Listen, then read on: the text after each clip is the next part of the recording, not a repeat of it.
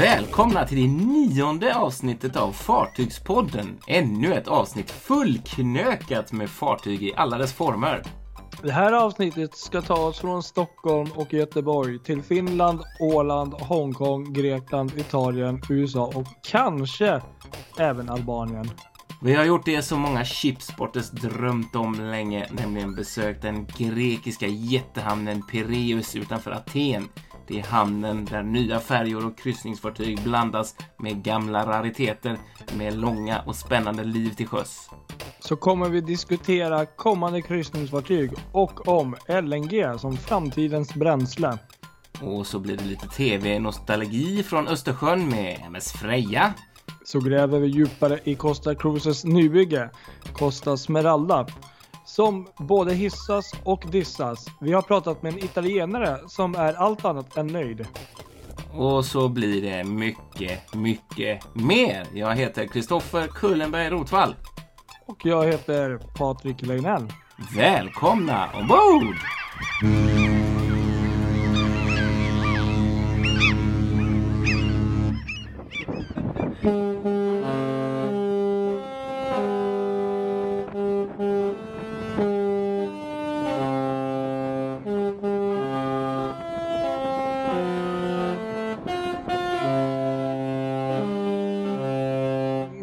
För tutande? Ja, ja, det där var ju väldigt speciellt. Eh, Kan du gissa? Va? Ska jag gissa? Ja? Ja. Ja men nu, ja. ja. Ja? Jag vet Gissa? ju vad det är för Ja, Ja. nu vet jag ju vad det är. Mm, ja, du Ja. vet ju faktiskt vad det är. Det är nämligen så att jag vet ju också vad det här var. Så att det är egentligen dumt att vi sitter och säger att vi ska gissa. För att vi båda vet ju vad det var, eller hur? Ja. Mm. Det är ju Siljas stora fest. Ja. Silja fyllde ju nämligen 60 år här i slutet på sommaren. Det var det. Det var augusti va? Ja, precis. 30 var det? Ja. 26 var 26 det. augusti var det, Ja. precis. Där satt han. Precis, 26 augusti var det. Stor fest i Stockholm. Eh, då spelade vi in detta när Silja Symphony låg på Strömmen och spelade för stockholmarna. Vi återkommer till detta eh, i eh, podden. Detta Mm. avsnitt av eh, det nionde avsnittet av Fartygspodden.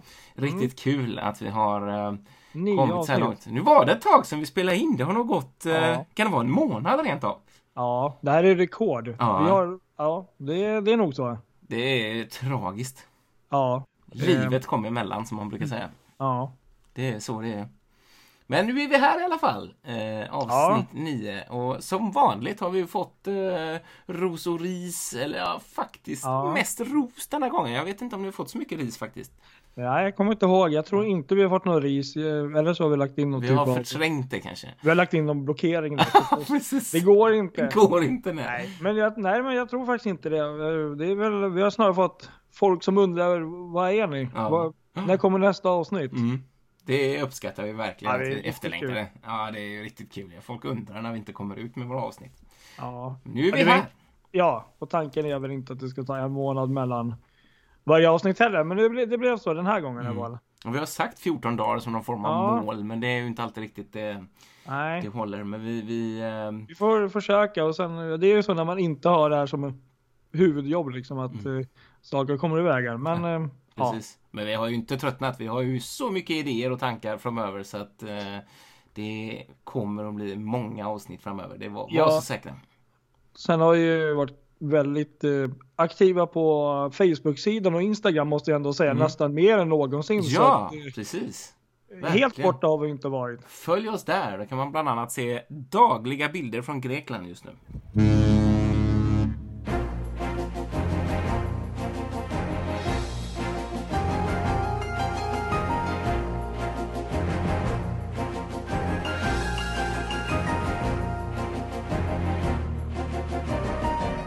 Du Patrik, det där ljudet, den där sången, den, den där eh, känner du allt igen va?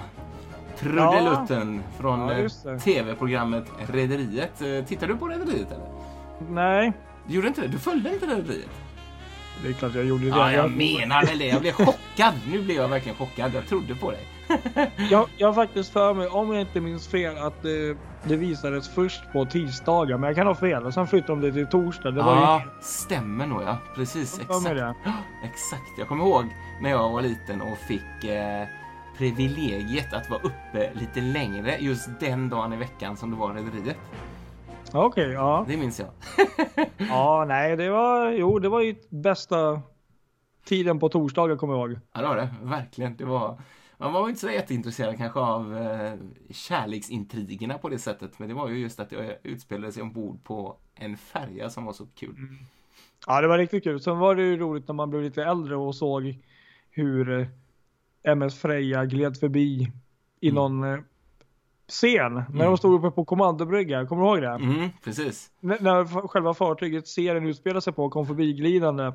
Jag minns att de spelade in no, ganska ofta på Vikingar, men det var någon gång de var ombord och spelade in kommandoscen uppe på Birger Jarl och den kändes ju riktigt På kul. Birger Jarl alltså. Ja, det är faktiskt någon, någon scen. För att jag var ju gammal trä och det var ju inte alls den här vanliga kommandobryggan. Så att eh, det var väl bara något fartygsnördar Ja, intressant sånt här, verkligen, verkligen. Ja, så är det. Nej, anledningen till att vi snackar om Rederiet här, det är ju nämligen så att eh, SVT har bestämt sig för att lägga ut alla 20 säsongerna. Oj, är det så Alla många? de 318 avsnitten finns just nu tillgängliga på SVT Play. Ja, det var häftigt. Ja, så det- det är ju helt roligt. Så har du 230 in- timmar över så är det bara att bänka sig och Ja. titta. Jag tänker nog sjukskriva mig nu. Ja, jag tror det va? Nej, men det är ju gammal barndomsminne. Jag tror inte jag... Ja, jag vet inte. Kolla alla, men något avsnitt här och där kanske någon gång. Det är ändå ganska skönt eh, att återuppleva Ja, det är det. Men jag är också lite sån där. Jag skulle nog faktiskt inte sätta mig och kolla knappt ens ett avsnitt för att det är, det är kul att se lite klipp här och var, men Ja. Det känns ju så omodernt liksom att man är inte riktigt eh, just de dramaturgiska greppen i serier som används idag Mm. är ju inte riktigt detsamma så man fastnar ju inte riktigt för det på det sättet. Men så är det lite klipp och se lite gamla goa bilder så är det alltid Mm. kul. Men att se just 20 säsonger, nej. Men det är väldigt kul att SVT har gjort det måste vi säga för att det, Ja. det, det känns kul att veta att det finns där. Om man skulle ha 230 timmar över någon gång. Om man skulle det- hamna i fängelse eller något sånt där. Det är väl fortfarande, ja precis, det är väl fortfarande Sveriges genom tidernas längst eh, gående, ja, Mm. Ja, det. såpopera tror jag. Ja, precis så. De hade ju, vad var det? De hade väl över en miljon tittare varje vecka när det, så att det, det var ju ett eh, fantastiskt eh, eh, projekt egentligen. Så en jättesuccé liksom. Mm. Precis. Ja, en annan succé. Det är ju Silja Line, eller hur? Ja, ja Mm. men det var det. Vilket Vilken rederi.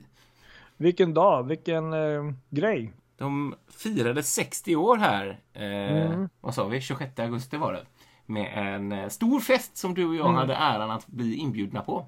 Mm. Det var superkul. Vi eh, spelade ju in en liten eh, poddspecial eh, som Mm. ligger på vår Facebook-sida. Nu ligger den väl ganska långt bak i flödet men vi kan se till att pusha fram den lite kanske. Ja. Men eh, det lät ungefär så här.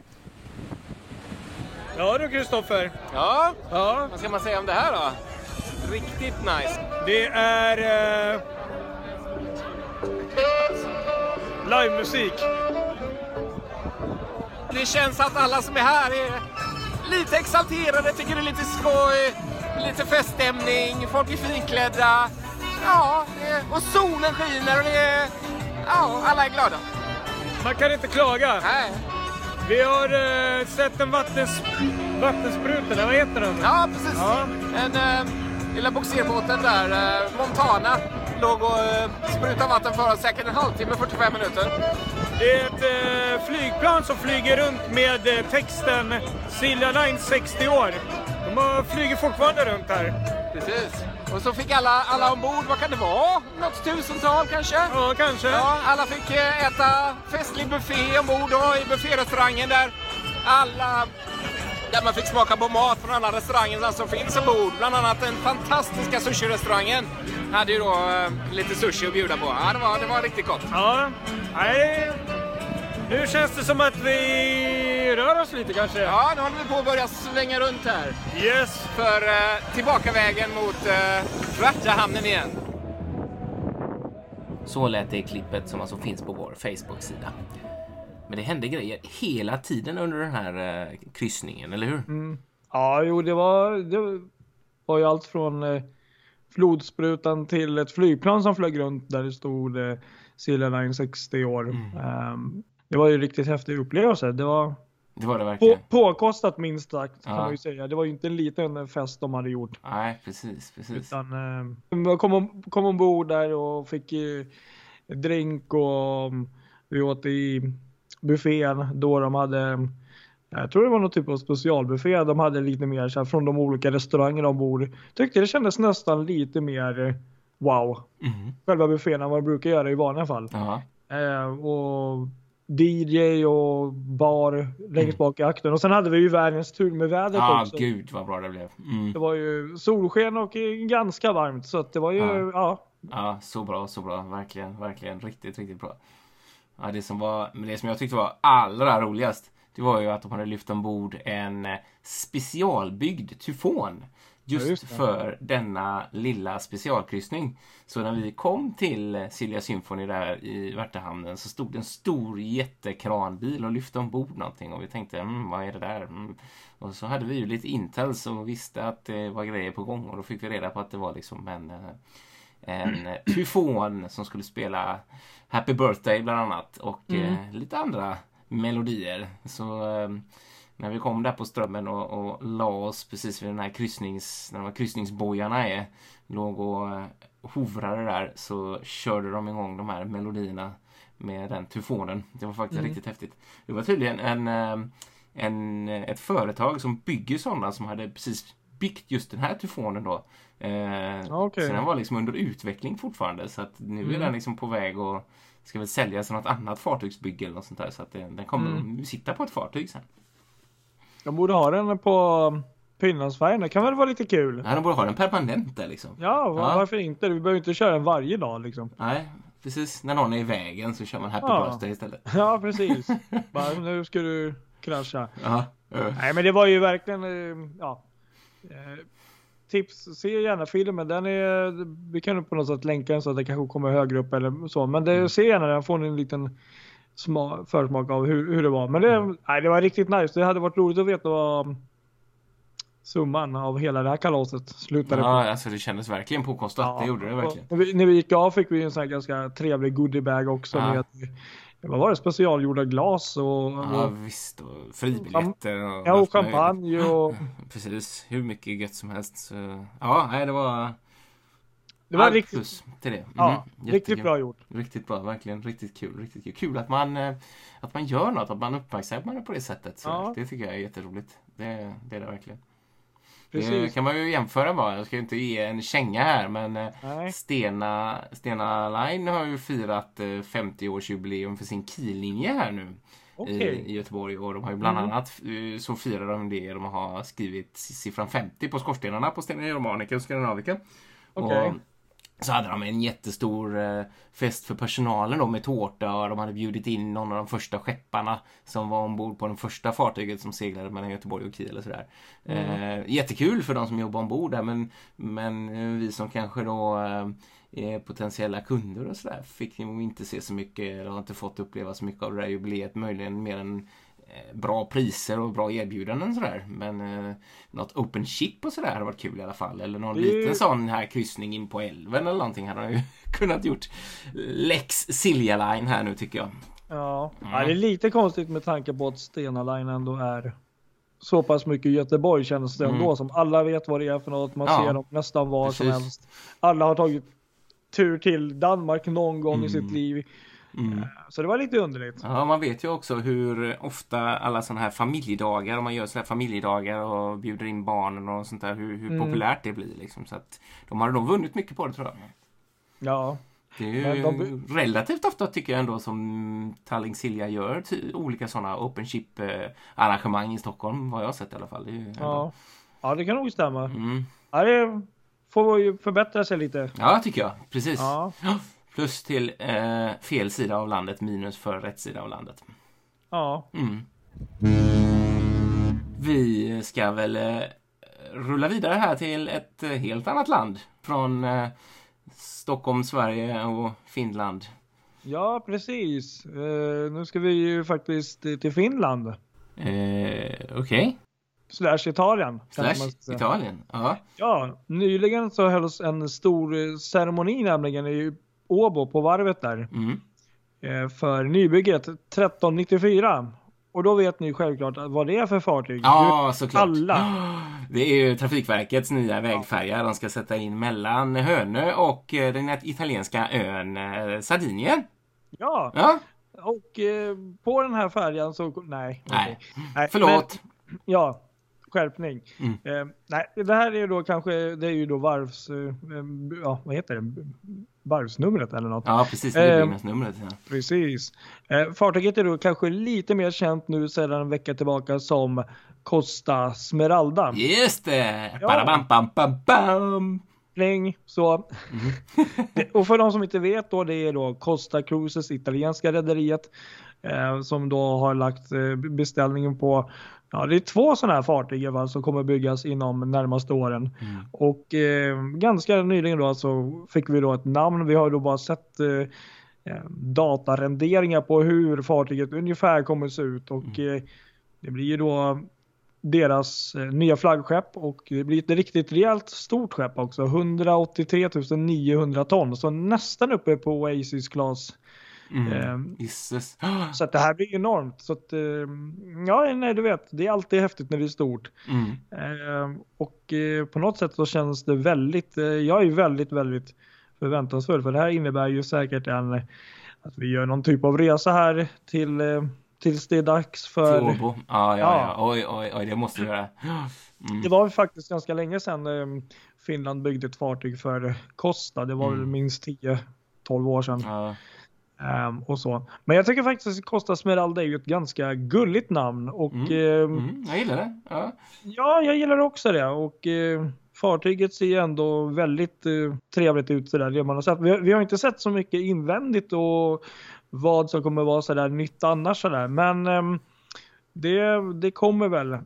Men eh, jag tänkte väl gå in lite här på det här med namnet och bakgrunden och ja, som du sa, det har väl varit lite olika om det, vad folk tycker. ja, precis. Det har man förstått. Där. Ja, exakt. Och det ska vi väl få höra mer om sen där. Jag Mm. tänkte ju ringa upp eh, italienska vän eh, David och Mm. höra lite vad han tycker. Han är ju en riktig inbiten fartygsnörd som vi är då, fast han bor Mm. i Genua i Italien. Så Mm. att, ehm, Mm. han har en hel del att säga. Men, men okej, lite bakgrundscheck här då. Mm. Eh, Costa Smeralda då och ehm, vissa då kanske känner igen det här namnet för det finns nämligen en ort eller ett ställe som heter så.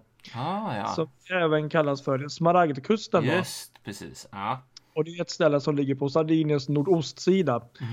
och är ungefär 10 kilometer långt. Mm. Och eh, jag hade inte så jättebra koll på det här så jag gjorde lite research och då visade det sig att eh, det var en lite intressant historia. Det var ju tydligen redan långt tillbaka, inte sådär jättelångt men det var då en eh, man vid namn Aga Kab Mm. som hade ett möte med några högt uppsatta bankirer och eh, mediemän som satt och hade någon lunch i London då man diskuterade bland annat eh, att inrätta tidningspublikationer och liknande i Östafrika. Mm.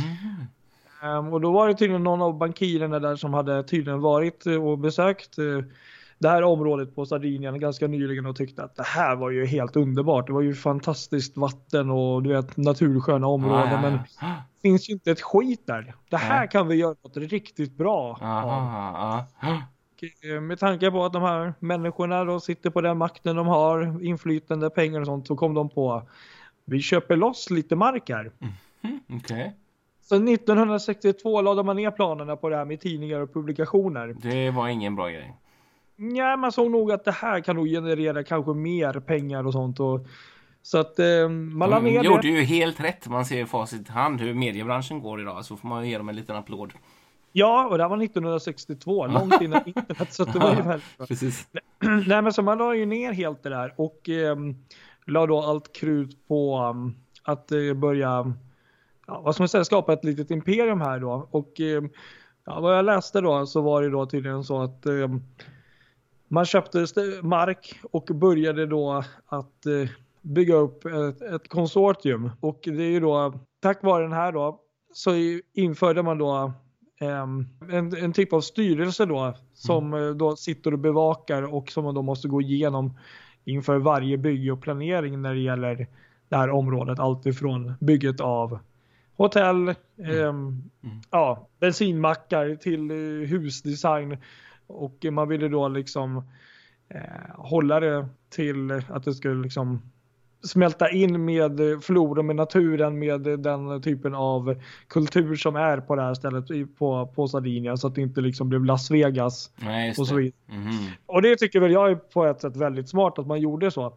Eh, och det här har ju då blivit en riktig magnet för Ja, idag är det väl även vanliga turister men framförallt så är det väl väldigt många så jetsets folk och väldigt rika människor som åker hit och flyr undan. Mm paparazzi mm. upp den här. En tillflyktsort. Precis, för de riktigt rika, men också även för vanliga då. Det mm. finns både och. Ja, ja, ja. Men eh, ja, och nu så då säger då Costa Cruises vd Neil Palumba att eh, fartygets namn eh, valdes då tack vare någon typ av samarbete då, avtal som man har gjort med mellan Costa Cruises och Costa Smeralda eh, konsortium. Aha. Och eh, riktigt vad det riktigt är helt och hållet vet jag inte riktigt så. Det har man väl inte gått ut helt och hållet. Men eh, man är väldigt stolt från båda hållen och eh, bland annat så ehm, var det väl värderingar och olika, vad ska man säga, eh, värderingar och mål som man hade gemensamt och såg att mm, vi tänker lite olika och de här eh, framtidsplanerna har vi så att vi kan nog göra något bra ihop. Mm -hmm, okay. ja, ja, ja. Och, som, och som jag då har förstått det lite här att um, i och med att det är ett exklusivt, väldigt känt ställe mm. så är man då väldigt stolt då, säger Renzo Persisco, mm. som är då styrelseman i eh, Smeralda konsortium, att eh, det här skeppet då får namnet och på så sätt så bär man ju då vidare, man gör lite reklam kan man säga för att mm, man är ändå stolt över det här området. Mm. Så att man är, förstår man, man tar och ger lite från båda hållen. Mm, just det, man kallar det efter en region egentligen då. Ja, mm, precis. Mm, och, eh, nu kommer då fartyget åka runt i hela världen och bära med namnet och eh, kommer då sprida det här till mm. folk cool, som, cool. som typ mig inte visste vad det var innan. Men kommer det här synas ombord liksom? Kommer man få någon Costa Smeralda-feeling när man är ombord? Eller liksom med ja. tavlor och inredning? Och... Mm, ja, det, det, vet jag inte riktigt än. Eh, då, då, kommer vi till nästa grej här också. Det gör vi. Trevligt. Ja, för, det, ja, för nu, nu, det här var lite historien bakom själva namnet och liksom vad det är. Eh, man har ju länge liksom haft en liknelse när det gäller kostnadsfartyg med Carnival Cruises. Mm. Det kanske är en del som vet att um, Carnival Cruises tidigare att man använde bland annat en arkitekt som heter Joe Farkas bland mm, annat. Mm, och de här fartygen är ju väldigt färgglada, färgstarka, väldigt mycket färg, mycket krumelutter. Ja men det är väldigt mm. extremt, det är Las Vegas. Ja, och, precis. Eh, färg överallt. Costa var lite motsvarigheten, fast den europeiska versionen, lite mm. ljusare men ändå så. Eh, personligen tyckte jag faktiskt att det var väldigt häftigt, men samtidigt så kan jag förstå att mm, det kan bli lite mycket om man nu inte har den smaken. Mm. Och eh, man har... Många, nordbor, vi är ju gärna lite sådär, det ska ja. vara ljust och fräscht. Då blir ja. man inte så... Det är många som jag har hört sagt att det var det gräsligaste jag har ja. sett någonsin. Ja. Nej, men det, det, det, det, känner jag igen också. Och, eh, ja, jag har hört det också från närstående som har varit på fartygsvisningar. Mm.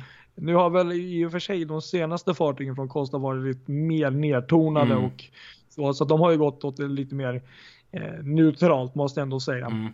Men nu så tar man då steget ännu längre och tänker nu liksom mm, nu ska vi liksom slå oss loss från den här gamla stämpeln och liksom ta det till något helt nytt. Och mm. ja, då vet jag inte om det är hur mycket de kommer ta därifrån, men eh, man har tydligen plockat upp idéer då ifrån Eh, kusinerna inom samma kooperativbolag mm som Holland American Line och Seaborn. Ah, just, just det, det är ju en helt annan omsvängning där. Ja, precis, precis. De, alla de här bolagen är ju under Carnival Corporation.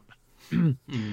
och där det finns något som heter Tihani Design, eh, som då är något väldigt känt designföretag som gör snygga mönster och design för allt möjligt gör de faktiskt. För flygplatser, hotell, allt möjligt. Aha, aha.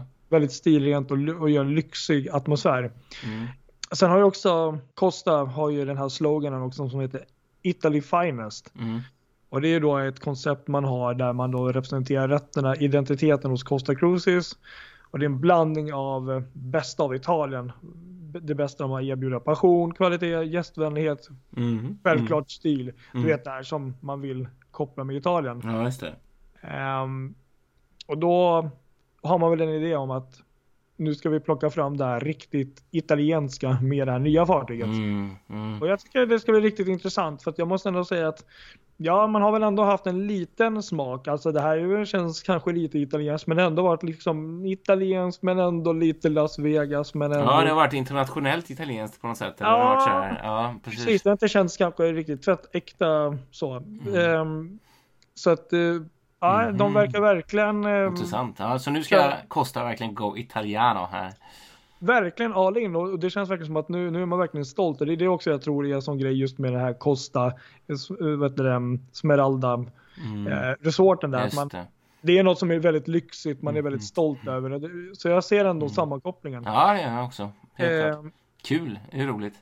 Ja, eh, och sen för de som är kanske lite mer kunniga och vet vad det här är så kan jag ju bara förklara att, eh, att eh, ombord då så är det då tydligen Partnership Design heter det företaget som kommer tydligen jobba med två restauranger ombord, Mhm, mhm, ett antal barer, soldäck, poolområdet, mhm. Jeffrey Beer och kasinot medans Dorontini Architetti jag Ja. ens uttala det, kommer att jobba med hytterna, korridorerna, trapphuset samt gymmet och Ja. tydligen en japansk restaurang ombord. Mhm. Sen finns det tydligen en tredje grupp tror jag det är, om jag förstod det rätt, som heter Rockwell Group.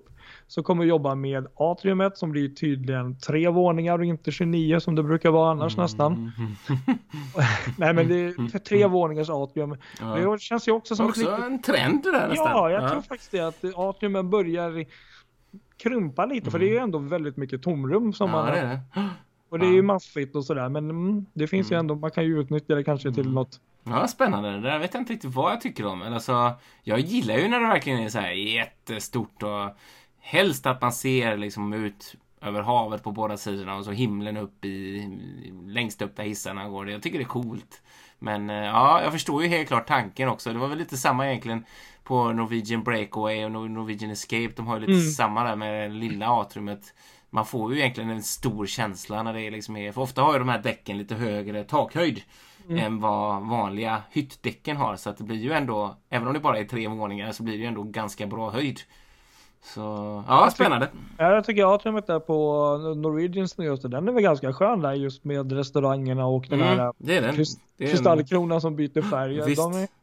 Är, eh, sen en annan grej här då som man tog upp också som jag tycker är spännande. Det är ju då att eh, så kommer man ju faktiskt göra en eh, skönhetsändring på samtliga fartyg nu också. Just det, det såg Det kommer ju faktiskt tillkomma en flagga, den italienska flaggan med de här tre färgerna i en vågform. Alltså, eller det, det ska vara flaggan symboliserat i vinden. Mm. Ehm, Mm. Som kommer då målas i fören på samtliga skepp. Plus att alla fartygsnamnen kommer suddas ut och få större versaler tänkte jag säga. Ah, Större ett annat typsnitt eller sådär va? Ja, Ja, och större så att det syns mer. Ja. Och, eh, ja, så att det känns ändå som att, eh, ja, varför inte? det. Ja, det är dags det- att släppa Times New Roman där det kostar tror jag. Ja, jag, jag, tror, jag tror det. Och sen, sen blir det intressant det har jag inte riktigt sett eller hört.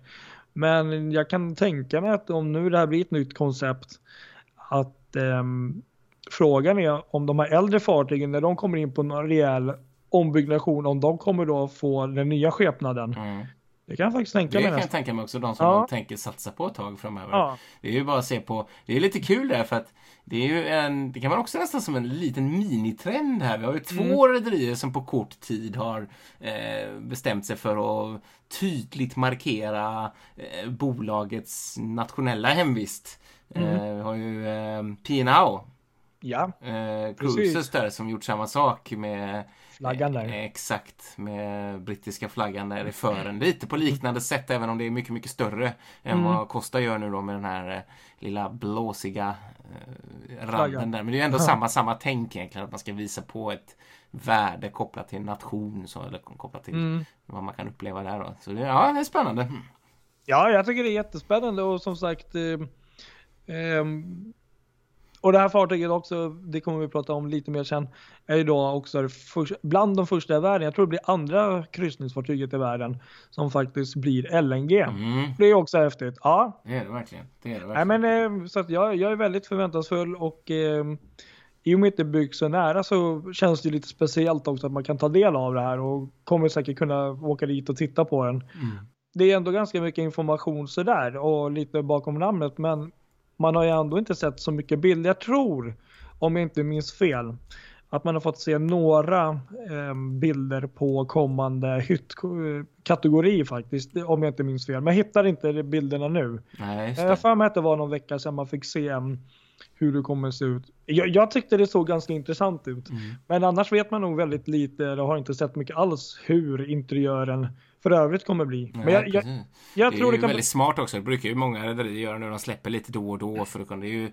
ett smart marknadsföringsknep att liksom kunna portionera ut det ända till fartyget är levererat. Liksom. Precis, och, och det är bra marknadsföring och sen, Mm. och sen i och med att det, det är ju så stort där, det är ett helt nytt koncept. Det är ju betydligt större än de andra fartygen. Mm. Och det är ju liksom LNG och ja, nej Ja, men det, det... är riktigt coolt faktiskt. Ja, faktiskt. Det, det gillar vi så att... Vilken ja. grej. Ja, och vilken, Ja, men- vilken eh, flagga i, vad säger man, fjäder i hatten för varvet här och Åbo. Och få bygga, Mm. få bygga den här typen av kryssningsfartyg. Nu är det inte bara färger längre med LNG utan nu är det verkligen big stuff. Det känns som att de har kanske blivit eh, världsledande på. Ja, Eller lite så. lite så kanske. Mm. Ja, vi, ska, vi ska ju faktiskt eh, vända oss till Italien för att få höra lite mer om eh, Costa Smeralda och lite eh, tankar kring detta nybygge. Eller hur? Ja, det är ju vår gode vän eh, Davide från eh, Genua. Som eh, även han är fartygsälskare som vi. Men han är en tvättäkta italienare och var det inte mer rätt att föra vad han tycker. Han har inte riktigt samma mm, syn som vi kanske. Eller han har sina tankar och idéer. Mm, mm. Men det vore väl kanske mest rätt att låta han få prata, berätta lite om sig själv så att ni lyssnar. Ja, verkligen. Han, är, har ett jätte, han har varit intresserad av sjöfart och fartyg hela sitt liv. Han har väldigt mycket och han är ju igång och, och skriver på en blogg och grejer som är jättestor i Verkligen. Italien. Så att eh, vi låter honom berätta lite grann vem han är sådär. Det tycker jag faktiskt. Så att, eh, nej men, vi ringer upp han. Så Mm. att, eh, hello Davide, how are you? Hi, Patrick. I'm fine. Really, really fine. Nice to hear from you. It was uh, a long time ago. Yeah, yeah, a long time since we we last met uh, Yeah. in front of uh, an MC ship. Yeah, I don't Yeah. know what which ship it was. Maybe orchestra. Yes, I was thinking about that uh, myself earlier today. I think I uh, found you on uh, Instagram. Yes, Instagram, sure. And uh, back then, uh, I didn't know I was going to Italy. It was uh, two or three months later. Yeah. Because you went cruising on board the um, Costa Serena. Suddenly, I was going to Genoa, but uh, we met over there. It was very fun. Yes, uh, it, it, it, it was. It was. Yeah, it was our uh, only meeting uh, Yes, for now. so, so far, but I hope to see you. Uh, one- it, was really fun to, to, to see my city through some other other people's eyes. You know, Yes, uh, it was interesting to, to see your uh, your reactions to Um, something which is uh, maybe a lot uh, a lot a far a far cry from your uh, from your from your culture from your yes, from your lifestyle. yes, But you know, my, my mine is um, it's a fantastic uh, town, uh, which is often uh, underrated uh, when it comes to, to tourism. You know, okay, yeah, because a lot of people tend to to privilege uh, calls uh, in uh, in La Spezia in order to Hmm. to reach uh, cities like Florence uh, or uh, or Pisa, Mm-hmm. uh, which are uh, uh, milestones uh, here in Italy. But but Genoa has a lot to say too. yes. Uh, I agree. I, I think it was a very nice city, and uh, I would love to come there again. And you gave us a tour.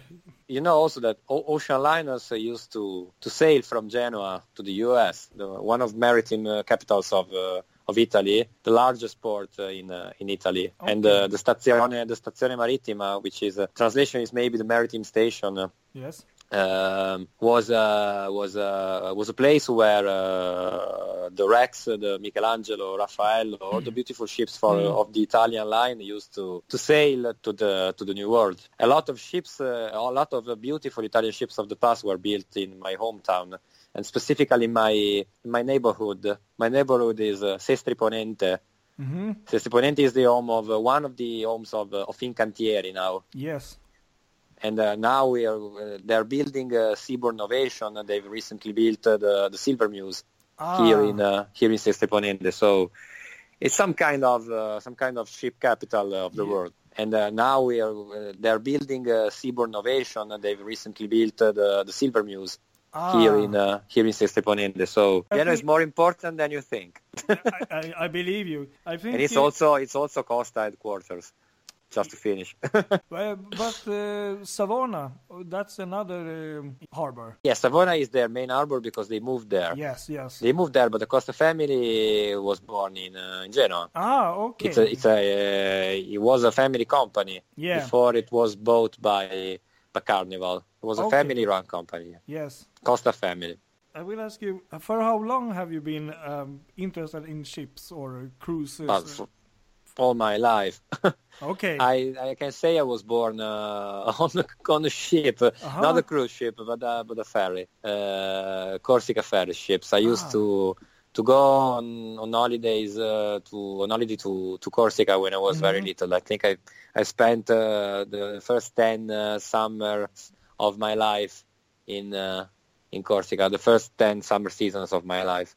And uh, the first time that I took um, a ferry ship, a ferry boat, was uh, when I when I was, uh, I think, uh, 20 months old. oh, okay. and it was the it was the Corsica Viva Due, which is now is uh, the the Sardinia Regina from Corsica Ferries, which was a ship, uh, a, a Swedish ship uh-huh. at the beginning. It was the the Visby, Okay, yes. Uh, the, and I- then the the Drotten from Yeah. uh, Viking Line. Okay, yes, I, I remember now. and Nice. uh, also the the Jutland. I don't know how you say it, how you pronounce it, Mhm. Jutland. And uh, the it's now is now the the Corsica Victoria. They were they uh, both the ships were bought by by Corsica Ferries in the in the 80s. Okay. Okay. And they were uh, they were bought and then uh, converted to, to to longer ships. They were uh, they have been elongated in the in 1990, and they are the I think that the first cruise ferries ever in history. Okay. Uh, a ni- nice uh, history lesson there. Uh, when we were cruising with Serena, we saw two of those ferries in um, yes, because in, they Tu- uh, in Toulon. I, I remember now. Exactly yeah Yes. the the Toulon uh, the Toulon to Corsica and uh, vice versa. Okay. Silja Line's uh, old ferries, Carnival and Festival is uh, going for that uh, company now. Cruising. Yes, yes. Um, I don't Festival? know. It's called Superstar. Yeah. Ah, yes. Uh, yeah, Superstar. I think now it's called Pascal Lot, Pascal Lota. Pascal Lota was the uh, the, um, the the founder of Corsica Sardinia Ferries. Okay. He was born in Corsica, and uh, I in May I had the chance to to I was invited by Corsica Ferries to to Bastia, and uh, I, I participated in a ceremony in his memory, right? Okay. because he was a he was a really important figure, not not not only for uh, for uh, for ferry transportation, Mhm. but also for uh, uh, for the people uh, for the people of Corsica because he helped improve the, the tourism Mhm. in his island. Had to to to develop the tourism in uh, in Corsica and. Uh, uh, the city of Bastia paid a tribute to him by by uh, giving the giving his name to a street in Mhm. Bastia, which is now called Avenue Pascal Lota and Corsica Ferries uh, donated uh, a statue to to the city of Bastia, and also uh, they they chose to to to give. Originally, the, superstar was meant to to be called uh, Mega Express Mega Express 6 Mhm. Okay, because the, the the the newest ships are called Mega Express, Mm. but they they chose to to to give uh, the ship the name uh, of the founder, so the ship is called Pascal Lota, Okay. and is now the flagship of Corsica, the new flagship of Corsica Ferries. a lot of uh, history there, but uh, very very interesting to hear. you were also a part of the Dream Blog Cruise Magazine blog. Can you tell us a little bit about um, the blog? Yeah, the Dream Cruise magazine, uh, as I told you before, is uh, you can say that is the most important uh, independent uh, cruise magazine uh, that mm. that you can find in Italy. we talk about almost everything about cruise ships. we, we we we try and cover all all kinds of uh, all, all kinds of targets, all kinds of cruise ships. Mm. Not only the, um, the, the mass market ones, but also uh, luxury cruise ships, uh, all, but uh, ferries too, mm. expeditions too. We try to uh, to introduce uh, to to the Italian audience. Uh, something that maybe they they they don't even know it, it exists, right? Mm. Filippo and Luca too. We are three lovers of uh, cruise ships mm-hmm. uh, do it for uh, we do we do not do it for a living but uh, it's some kind of uh, in, in some terms it's uh, it's like a second job yes filippo too filippo too works all day and then in the evenings he spends his his time not to relax but but on the blog and mm-hmm. it's a it's a real it's a real it's it's it's, it's kinds of of, serv- of service that we deliver to to people and it's uh, even if we don't get paid it's uh, it's incredibly satisfying. We write about uh, our experiences and most important thing that uh, uh, we update the site uh, constantly. So you can find maybe two three or even four articles a day and we are almost everywhere on social media mm. 110,000 mm. on on Facebook, which is a great great result. And uh, really, and great. Philippe also received uh, a lot of uh, awards, uh, for example, from Costa Cruises. Oh. They they always invite him to the protagonisti del, mm-hmm. del mare event, the protagonists of the sea, if you translate it, uh, which is uh, an annual short cruise that Costa offers to their uh, mm, principal uh, main uh, travel partners all around the world. Uh, Dream Blog is an important reality in uh, here in Italy, and uh, we, we, we hope to be. we know to we, we know that lots of people follow us even abroad. So we're really happy about that. yes, and it's very impressive to hear the figures. And I've um, followed you for a long time now, and as you said, um, blog. You also took part to it. yeah, a little bit, but um, um sometimes yeah. in this episode we were talking about um, uh, some new ships, LNG ships, and uh, of course yeah. we talked about um, Costa that is uh, going to be built in Turkey. Turkey. Turku, yes, yes Turkey. Uh, it's rather, Finland. Yes, and uh, that's not every day they are building uh, Costa ships there. But uh, I, I, think it's really interesting, and uh, I am uh, looking forward to, to, to see the ship. So. Um, Will... It's an impressive, uh, it's an impressive project. Yes, really, and I will probably project. go over there and uh, see her when she leaves the shipyard. yeah. Um, what do you think about this new ship and the, the name and everything around it? Uh, right. Okay, I think that uh, it's um, uh, the project mm-hmm. from from a shipbuilding point of view Yes. Uh, the project is really really interesting, uh, and it's uh, mm-hmm. as you know, it's the, the, the evolution of mm. the mainly the evolution of the Aida Prima project. Uh, y- yes.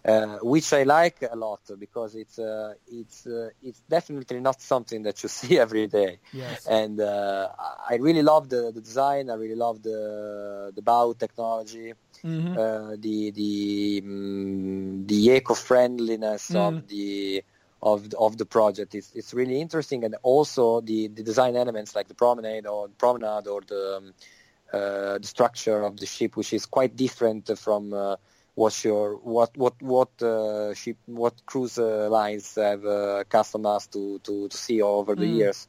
It's really something new. It's really you you you you really can perceive it as something new. I, I love I love I love the project mm-hmm. in terms of uh, in terms of shipbuilding. Mm-hmm. It's really new. It's uh, it's something new. Definitely something new. Yes. And I also love the the um, speaking about AIDA, mm-hmm. the the AIDA approach uh, to to the cruise, which is a really really informal Um, but uh, but uh, the the offer uh, the offer board the the, the AIDA is mm. impressive in terms of variety, in terms of things to do and things places to where to to eat. impressive ship, and I hope that Costa will introduce that too on the on their new on their new ships. In the last days, for uh, I've started to to appreciate a little bit more mm-hmm. uh, the the design of the of the staterooms. Mm-hmm. Um, they decided to to quit with uh, with with Joe Farkas. Uh, yes. Um, and to to move to a, a more sober style with uh, with the Tieni, maybe a sober style which is uh, um, closer to to the Italian audience because the, the Costa ships of the past, uh, um, of the recent of the recent years uh, after the after uh, after the, the the dawn of of Carnival, right? Mm. maybe they are too a little too glitzy for mm. for Italy, maybe a little too too American. Mm. Okay not so not that Italian. they decided yes. to they they switched the, completely their uh, their approach and they decided to to focus on the the of the on the Italy's finest concept. Mm-hmm. Uh, they, they they they first decided to to to focus on uh, on food.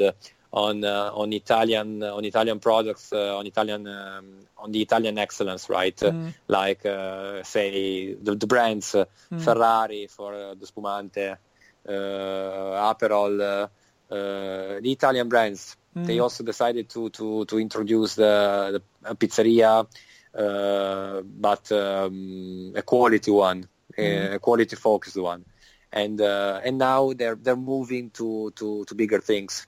Mm. Uh, they've decided after the diadema they decided to to to to quit with that uh, with the, the, the breeze project and to move to a completely different thing and uh, I think that uh, yeah, yeah, Tieni is one of the, the greatest designers uh, in the world. Mm. he designed uh, Koningsdam, which uh, I think it's the maybe the one of the most beautiful ships that I have ever seen. Maybe my favorite in have terms you, of design. Have you been on board? Because I've seen the the restaurant, the main restaurant. Unfortunately, not. Filippo had. Mm. Filippo visited Koningsdam uh, in, in Civitavecchia when uh, uh, during our, um, um, one of the first uh, inaugural cruises okay. before the before uh, then the ship moved to uh, to to nor- to northern Europe. You know. Okay because uh, it's mainly mainly cruises uh, in uh, in the, up up in the north. Mm. so yes, you're lucky. yes, I, I, I, saw her last year. Sure I think that uh, if you, in, in, terms of design, it's uh, is one of the Konism is one of the most beautiful achievements in shipbuilding design, and uh, and the Eni was great. Mm. And I really hope the hope to to see some uh, really big improvements on the coastal ships. As far as uh, as I've seen before, as I've seen now, mm. they made a, a, really big improvement in terms of design, but I'm still not that convinced. Maybe uh, because they always uh, focus on, on the same elements like uh, Italian uh, milestones, Italian cities. Mm. I really hope for something different because uh, as an Italian, I'm a little bit tired of uh, the of seeing uh, of seeing the pictures of uh, of the cities on board. Maybe it's something that people from abroad may appreciate, yes. but in terms of for for our for uh, for we uh, for us as uh, as Italian people, mm. we we we think that this is a little bit. Um, uh, I don't know what to say. It, uh, I, I, understand what, what, what do you want to say, but, but yes, always always the same, always the yes. same stuff. A little bit boring, maybe. Yeah. But uh, but uh, they did it well in terms of uh, of Italian suppliers for the for the furniture mm. and for um, and, and, for choosing something which is uh, a lot more sober than uh, than the past. I think it was the right decision to call you because I hear that you yes. have a lot more you know information about this than me because I have not. I think I've seen one or two pictures of the cabins, but. Um, mostly I've just seen these uh, pictures of the ship outside, not so much inside. So I don't know if they've shown so much of the ship. No, inside no. only yeah. only the staterooms yes. for now. Only yes. staterooms. Uh, I, I, hope I hope to see something re real soon. Uh, uh, to to to change my mind. yes, and and I've heard, uh, I, I read somewhere that she is going to have only three stories high atrium, and that's a bit different also because uh, Yes, Costa sure. used to have a very huge and high atrium. Yeah, but because maybe uh, comparing uh, comparing these ships to to the past, uh, uh, we we we are starting to to to lose a real uh, center in the ship, right? Uh, we're starting to to to have ships uh, with uh, with a lot of things to do and um, lots of different things to do. Not the not usual ships of the past with the theater, the fixed uh, seatings uh, for the restaurant. Uh, ships uh, nowadays are modern, uh, as are some kinds of uh, hubs, right? Yes. Uh, you can decide what to do. Uh, you're not uh, you're not forced to to to have dinner in that particular place. You can uh, you can decide where to go, and of course, it's a it's a way for uh, cruise companies to to charge you more. Mm, yeah, of but course. But uh, I think that uh, I was talking about the the AIDA approach before. Mm. Uh, all the all the casual eateries that you can find uh, Mm. on board the AIDA ships, uh, uh, which are included in the in the price of the cruise. That's really uh, that's really interesting, right? Mm. And that's uh, that's more like a, Norwegian uh, a Norwegian like approach. Uh, your, your dreams for these ships. What what what do you want to see? Um, on board a Costa ship. uh, yes. Uh, Well, uh, I hope to to mm, you know it's a it's it, it's it's really big, so Mhm. I hope to see all uh, all those uh, those spaces uh, Mhm. used uh, in the in the best way, and I hope not to see it uh, overcrowded, uh, which I I'm afraid. yes, because she she was going to have uh, how many? six thousand, Yes, six thousand. That's very interesting. How they going to? Um, one one uh, hundred eighty thousand tons. mm, They're really big. yeah, They're going to be really, really, really big. it's not far from Oasis class anymore. Not, not that. No, yeah. Yes, completely different concept. Costa Smeralda. The, name and uh, this uh, place. Can you tell me about? I- yes, uh, I was a bit disappointed with uh, with the name because uh, uh Uh-huh. Costa Smeralda is uh, Costa Smeralda is uh, is a place uh, in uh, in Italy. Mhm. Uh, Costa Costa means uh, coast, Yes. right? And uh, Coast Smeralda, is- Smeralda Coast uh, is uh, a coast uh, a seaside in um, in Sardinia, right? Mhm, mhm. it's a place in Sardinia, Smeralda Coast, where uh, very rich people go to, to, to spend their holidays. Mhm, and mhm. uh, and it was uh, a partnership uh, which uh, in um was intended uh, to to to merge uh, Costa, uh, the name of Costa Yes. and uh, and the Costa Smeralda, right? okay. But I think that uh, they, they, they could maybe choose another name uh, Mhm. because uh, uh, it, it's some kinds of uh, um, it uh, deprives uh, the the Costa name of uh, its original meaning. You know, Costa before being bought by Carnival was a family-run company. Mm. Comparing by uh, putting on the same plan the, the Costa family and the Costa in terms of cost, uh, Mm. well, is a little bit disappointing Mhm, for mhm. for a name. I know that uh, I know that uh, marketing is important, Mhm. merchandising is important. Uh, it, it, it's uh, it's an economic partnership, which is fine. But uh, I think that they, if they wanted to celebrate the the Italy's finest as a, as a concept, uh, they really had to choose another name. Maybe Costa Italia, which Mhm. is boring. Yes. Uh, it's not that original, but uh, but it's better than Costa Smeralda. Costa Smeralda here in Italy, Costa Smeralda is like saying Smeralda Coast. Uh, Mhm. it's a little bit confusing too. Yeah, And yeah. maybe think about people who ask me, "Whoa, where you going holiday this uh, this summer?" Mm-hmm. I, well, I go to Smeralda Coast, but it's also the name of the ship. I, it's, a, I- it's a little bit confusing. yes, because I was searching for Costa Smeralda and the, I didn't And Costa see. Smeralda is in Sardinia. Costa Yes, I didn't see the ship. I, I saw beautiful, uh, you know, um, nature and water. You know, Yes, it's a it is a it's a place in Sardinia. it's a bit it's a- It's a piece of it's a piece of Mhm. coast of Sardinia, right? hmm Where you can find uh, the cities of uh, cities of villages. Uh, Porto Porto Cervo, maybe you have already heard about it. Porto Cervo is where uh, you can find uh, rich people Mm. spending their holidays. Yes, It's not. It's like Monte Carlo, like Mhm. uh, yes. places for rich.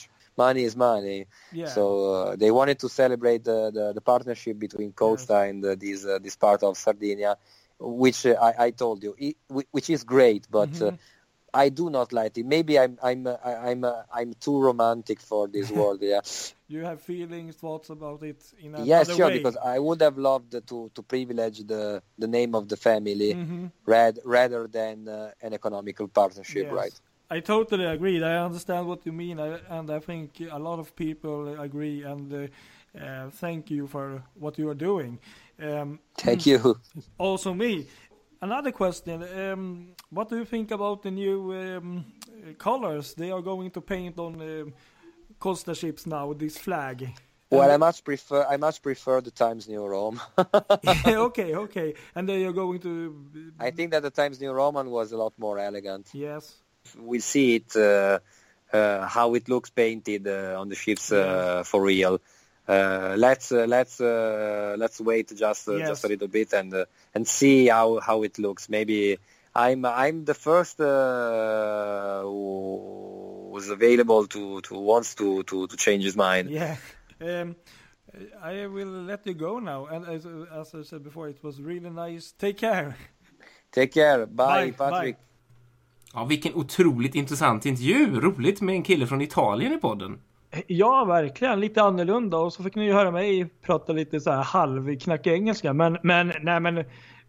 David det var riktigt trevlig att prata med. Jag fick ju lära mig att han heter inte David som jag har sagt, utan man uttalar det Davide.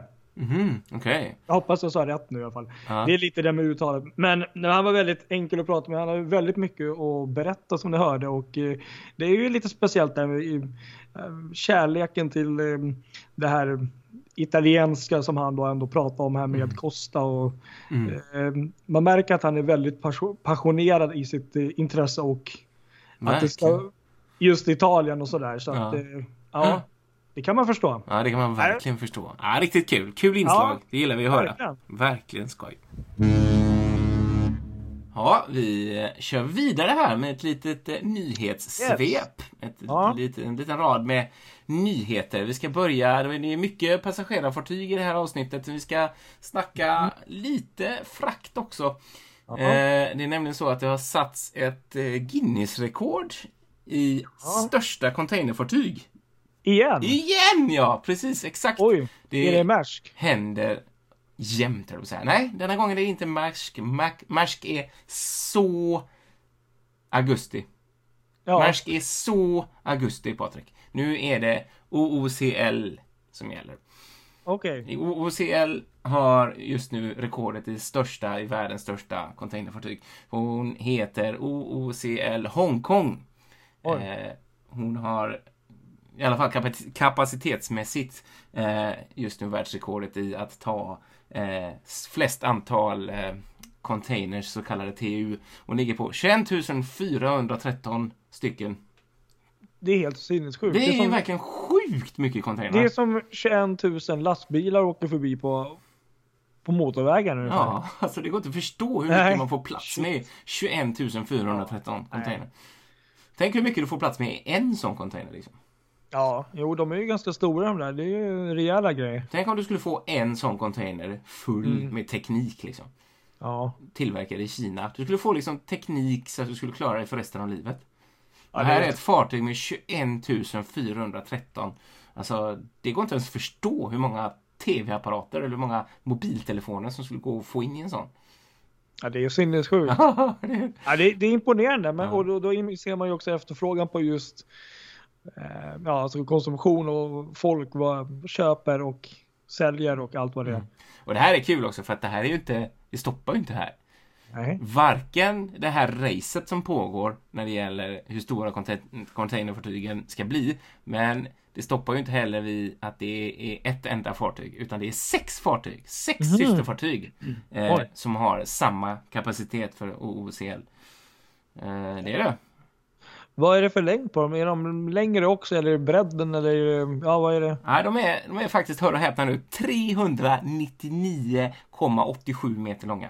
Som är kortare alltså? Ja, de, är, alltså det är några, de flesta av de här ligger ju runt 399-400 Ja, meter. Ja. Ehm, sen så är den nog lite bredare. Den ligger på 58,8 Oj. meter. Och Oj. det, jag kommer inte ihåg vad bredden är på Oasis där, men det är nog liknande. Oasis Mm. glas ligger på över 50 i alla fall. Mm. Eh, och det är bredden där som de eh, kan tjäna in de här Mm. raderna tror jag. Sen så har hon ett djupgående på 16 meter så att jag tror Oj. att det går att det går att ehm, fylla på Ja. lite grann neråt om man säger så. Mm, ja. Och volymen ligger på 210 000 ton då. Oj. Så det är inga små grejer, det är det verkligen inte.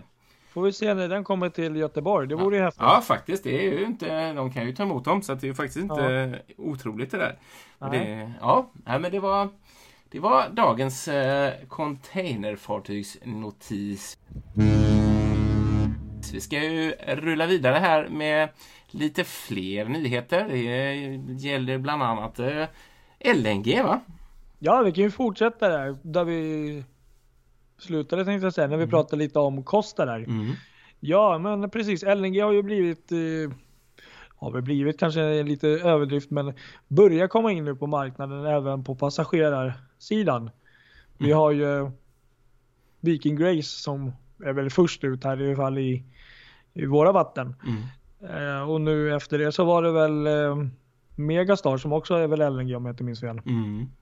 Men, men nu när vi pratar om de här riktigt stora kryssningsfartygen på 300 plus meter och Mm. närmare 340 meter. Så vi kom, börjar det faktiskt komma en del och eh, då är det nämligen som så att man har då börjat eh, arbetet med den första LNG-kryssaren. Mm. Och eh, det är inte Costa utan det är nummer två. Men eh, nummer ett är ju faktiskt Aidas eh, nya fartyg. Just det, samma serie där. Precis. Ja, precis. Och det är också en eh, ny modell. Mm. Och det här fartyget då heter Aida Nova. Mm, det. Och eh, man har påbörjat bygget och man räknar med att hon blir då klar 2018. Gud vad roligt, den vill jag Ja. åka med. Ja, det, det, jag har ju sett den också. Jag tyckte den som du åkte med sist Jag jävligt- älskar ju Idea Prima, det var så Mm. kul, jag har ju åkt med den. Och det var så fantastiskt koncept liksom med, med, med det här med att det istället för att ha en bufférestaurang så har de liksom, jag vet inte hur många, men fem, sex, sju olika restauranger som alla är bufférestauranger fast olika koncept då från eh, asiatiskt och till... Eh, och jag undrar om de har samma på Nova. Det, jag tror det. Och det är ja, skitbra för en barnfamilj. Ja, och sen ser det ju som att det här är väl eh, någon vidareutveckling av just de fartygen också. Och lite annan design. Så Ja, det ser jag fram emot. Mm, Ja, mm. verkligen. Hela den klassen ser jag väldigt mycket fram emot. Det är liksom Ja. inte ofta det kommer en helt ny klass liksom. Nej. Så, ja, mm, mm. Precis, så den blir då först ut eh, och det kan ju de ta åt sig då att de var först. Mm. Men redan året därpå, 2019, så kommer då Costa Smeralda då från Mm. Åbo, Mm. blir hon nummer två.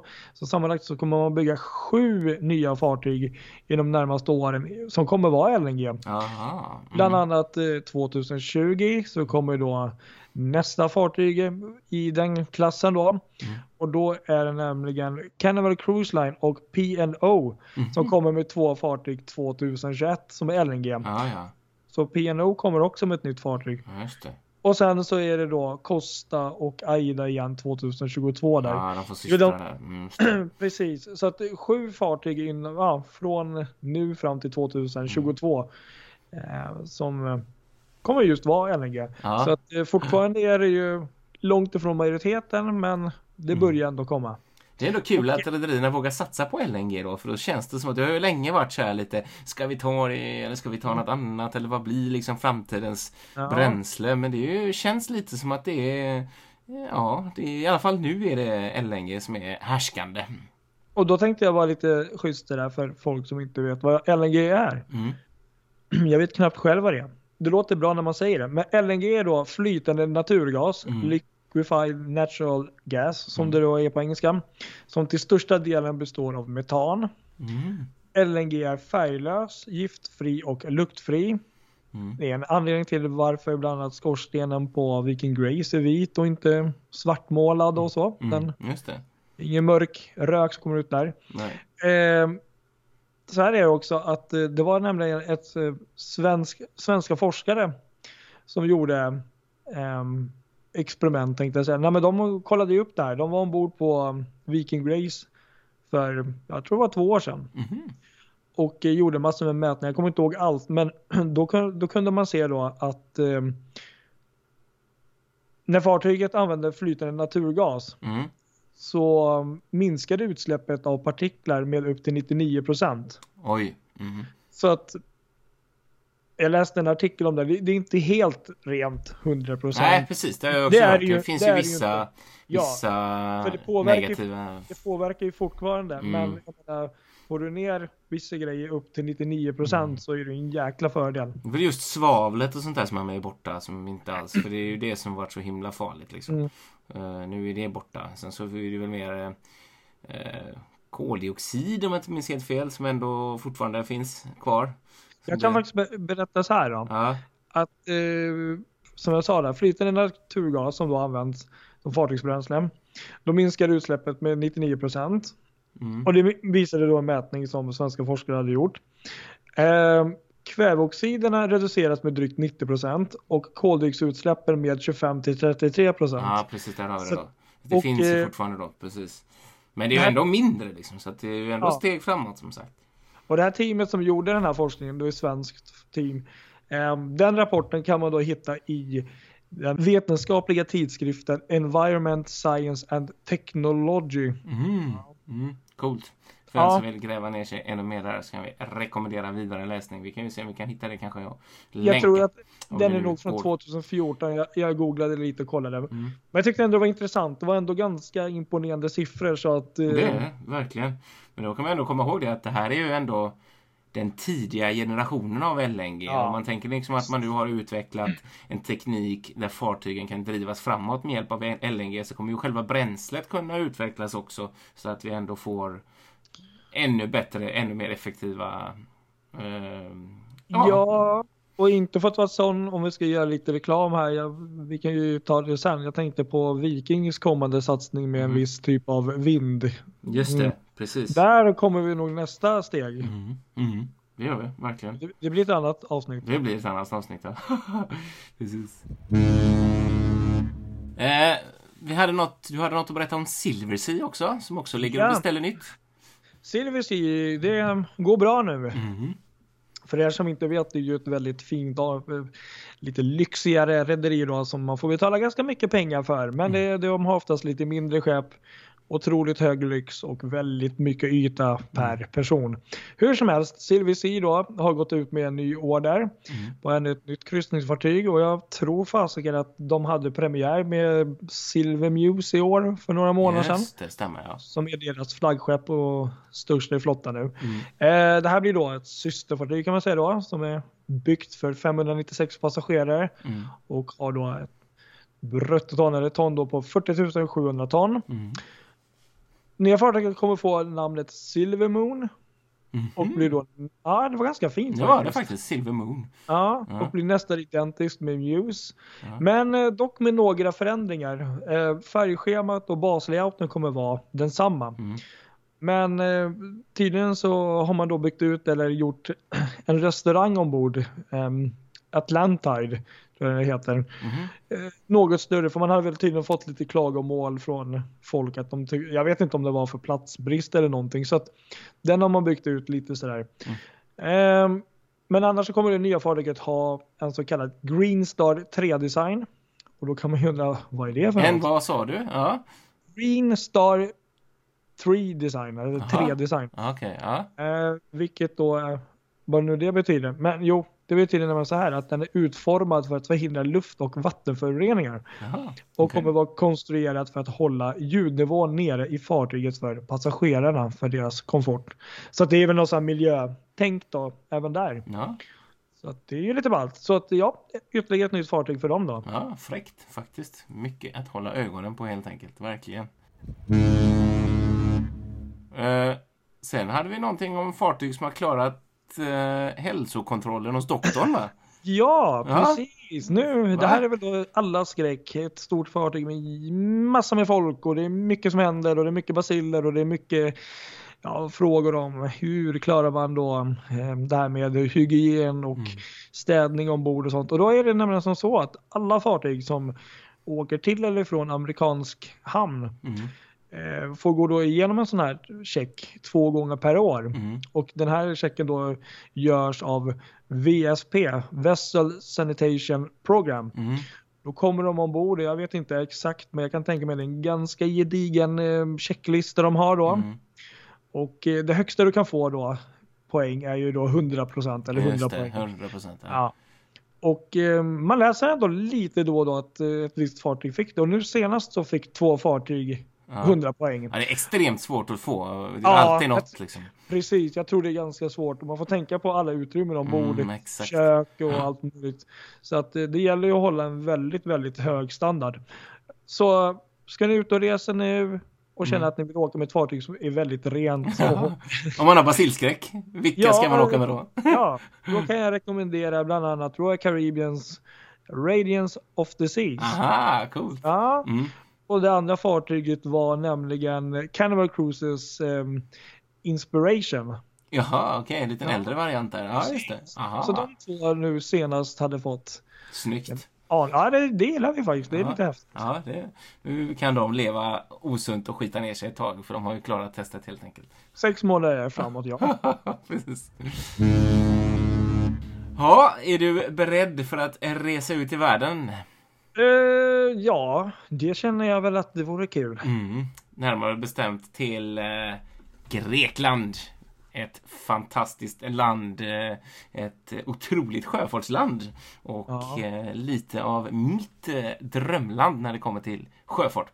Det kan, eh, kan jag tänka mig. Mm, jag har varit där ett par gånger på, som så många andra på diverse charteröar. Typ Rhodos, typ Naxos, Korfu. Ehm, och varje gång som jag varit i Grekland, det har varit ett par resor, så har jag haft en dröm om att få komma till Pireus utanför Ja. Aten. Eh, men varje gång så har det varit lite för långt bort. Och är man på en chartervecka på Rhodos så kanske man inte är jättesugen på att ragga med sitt sällskap på en nattfärja över till Pireus och hänga där en hel dag. Det blir ju ändå en, en utflykt. Eh, men nu tänkte jag, jag såg en chans som plötsligt dök upp här. Eh, Nu när hösten kom. Jag satt och drömde mig bort eh, på flyg, diverse flygsajter och kollade flygpriser priser och såg eh, att det fanns en möjlighet att flyga till Grekland och Pireus ganska så billigt. Mm. Över en helg. Ja, just det. Ja. Så det gjorde jag. Och inte nog med det. Inte Nej. nog med det. Det här, jag har verkligen kryssat av någonting på min bucket Ja. Någonting som jag har velat göra så länge. Någonting som vi har pratat om i podden så sent som i förra avsnittet. Nämligen om den tredje systern Just till det. Stena Spirit och Mm. Stena Vision. Jag har nog... Mrs. L. Venizelos. precis. Anne Kleins. Jag tror faktiskt att vi har väl inte sett sådär jättemycket bilder från det fartyget utan det har varit lite allmänt sådär. Så det är ju lite intressant. Ja, det har varit så kul. Så många gånger jag har velat Ja. se den här. Varje gång jag varit i Grekland så har jag liksom varit den här jag har drömt om att få se. Mm. Och någon gång så vet jag att jag var jag var i en hamn där hon hade varit någon månad tidigare och jag liksom du vet så nästan försökte mm, här var hon men Mhm. jag är för sent. Och jag bara sa, "Va, någon gång i mitt liv så måste jag åka den här båten och se den här båten. Mm. Eh, och jag blev faktiskt lite rädd i förra Ja. avsnittet när vi Oj. hade en intervju med Ragnvald Strömhager där som varit eh, eh, chief på Stena Skandinavica där Mm. eh, som sa att Stena hade varit ner och tittat på den här för en charter för en massa år sedan och så sa han att eh, hon såg väldigt illa däran ut och att hon har förmodligen inte långt kvar. Och då blev jag lite så här, mm, jag måste hinna åka nu innan det försvinner. Jaha. Eh, Ja. Jag tror inte faktiskt att det är aktuellt riktigt ännu. Eh, för att jag gjorde ju slag i detta. Jag har åkt El Venizelos nu. Jag flög på fredagen ner till Kreta. Mm. Eh, hade ganska tajt med tid. Bara någon timmes Mm. marginal till båten Oj. skulle gå då från Charnia över till Pireus. Men de går ju väldigt sent, eller gick väldigt sent där, 22 på kvällen. Eh, och jag var där någon, halv, någon timme före avgång då. Och Mm. Fattar du känslan? När man verkligen ser det här fartyget ligger där och, och det var ju mörkt då förvisso. Liksom, ja, så som det är i en grekisk hamn. Liv och rörelse och hamnpolisen står och blåser i sin pipa och alla går ombord och, och sådär. Ja, det var och så när man fick kliva ombord. Och, det är så kul också för att det var inte riktigt som när man går ombord på en färja här. Alltså vi checkar in och går in i en landgång så här. Utan här går man ju ombord på bildäck. Ja, just det. Och upp i en trappa sådär. Så fick man gå in i ett litet bås och få sin biljett och visa upp sin bokningsbekräftelse. Och så fick man biljetten och så knatar man ombord. Och så när man kommer ombord då får man visa biljetten. Och så när man kommer ombord då så får man gå till en reception. Och i den receptionen då där visar man upp sin biljett och så får man sin hyttnyckel. Eh, alltså inget sånt plastkort utan en riktig nyckel. häftigt. Riktigt ja. häftigt. Och, eh, för att, men sen var det långt ifrån alla som hade bokat en hytt. Mm. Eh, man kan åka, för det var ju nattsegling då. Kom fram till Pireus klockan sju på morgonen, på lördagmorgonen. Och ehm, det var ju väldigt många som bara sov i stolar och till och med sov på golven. Och till och med jag såg barnfamiljer liksom som hade hittat en liten smutt i korridoren och hade lagt sig och sov där. Och, ja, det är ju stor skillnad på priserna. Jag menar, och att åka som passagerare i business, alltså bara med däckplats kostar 38 euro tror jag. Och jag Mm. bokade enklaste, billigaste insides eh, hytten för en ensamresande då. Eh, kostade ja, 120 euro, så det är nästan helt, Mhm. 100 euro, tusenlapp till där. Ja. Så det blir ju pengar. Så man Verk- förstår ju dem ja. där, att de Ja. gör så här. Och, men ja, alltså det var, måste ju säga då, eh, skicket på fartyget imponerade Mm. på mig. Alltså jag var inte, jag var beredd på att möta ett fartyg med jätterisigt med, med kackerlackor i stort sett, för det var vad jag hade hört i stort sett. Men det, så var det inte, för jag tror att hon har blivit renoverad ganska nyligen. Det var ganska stilrent, alltså det var ju inget, eh, om vi pratar om Farkus tidigare så var det långt ifrån Mm. så var det väldigt eh, enkel tapet och liksom men ändå fräscht och nytt och rena golv och Mm. dragit ut gamla mattor och fixat till henne sådär så att hon kändes ändå ganska ganska fräsch tycker jag. Och det var ju roligt sådär för nu i år då, jag har ju åkt med de andra två, Stena Spirit och Spena Vision i Just det. år till Polen Ja. och så har jag åkt med den här också. Så nu har jag åkt med alla tre så att nu hade man verkligen möjlighet att kunna jämföra dem lite. Och då såg man ju att det är ju samma konstruktion, man känner igen sig överallt. Och, och det är liksom, fast ute på däck känner man inte riktigt igen sig för där har de ju byggt ett stort diskotek längst upp i akten på på, eh, ja vad blir det nu, däck 11 eller något sånt där. eh, Som inte Stenas systrar har då. Men eh, så mycket till disco var det ju inte direkt där inne, det kan man inte säga. Alltså en av barerna på övre våningen av de två som var där var helt igenbommad. Och alla sittplatserna användes som sovstolar istället för något annat. Så det var en sovsalong egentligen kan man säga. Mhm. Trots att det var fredagkväll. En annan skillnad då mellan Stena Vision och Spirit och Elvin El är poolområdet framför skorstenen. Eh, där har eh, Stena systrarna istället en hyttsektion som sattes på ganska så snart efter att de byggdes. Här finns istället ett poolområde som sagt som tyvärr var stängt nu. Men Mhm. det fanns ändå en härlig uteservering där man Nej. kunde sitta och dricka mytos och ha det gött. Och eh, det blev faktiskt lite feststämning där fram på fredagskvällen och då lät det ungefär så här.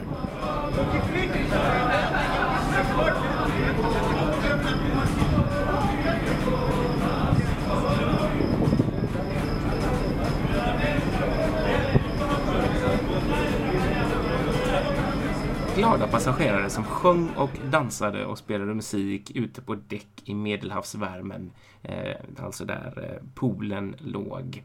Fantastisk upplevelse att se detta. Men eh, du, jag tror att eh, eh, för det första så har jag aldrig åkt till Grekland. Jag har aldrig luffat till Grekland så det skulle vara väldigt kul. Mm. Men jag tänkte för lyssnarna här att eh, om jag inte har fel, du har, du har inte lagt upp sådär jättemycket mm, bilder från inifrån fartyget Nej, än vad jag det förstår. kommer. Så det, det, Det kommer. kommer. Jag har ju så mycket material. Ni fattar hur mycket material. Alltså den här helgen var Ja. dedikerad till att spotta båtar. Ja, det var riktigt kul. Och jag kommer nog hem med bilder både i min telefon och i min kamera så att jag har nog säkert 4-5 tusen bilder.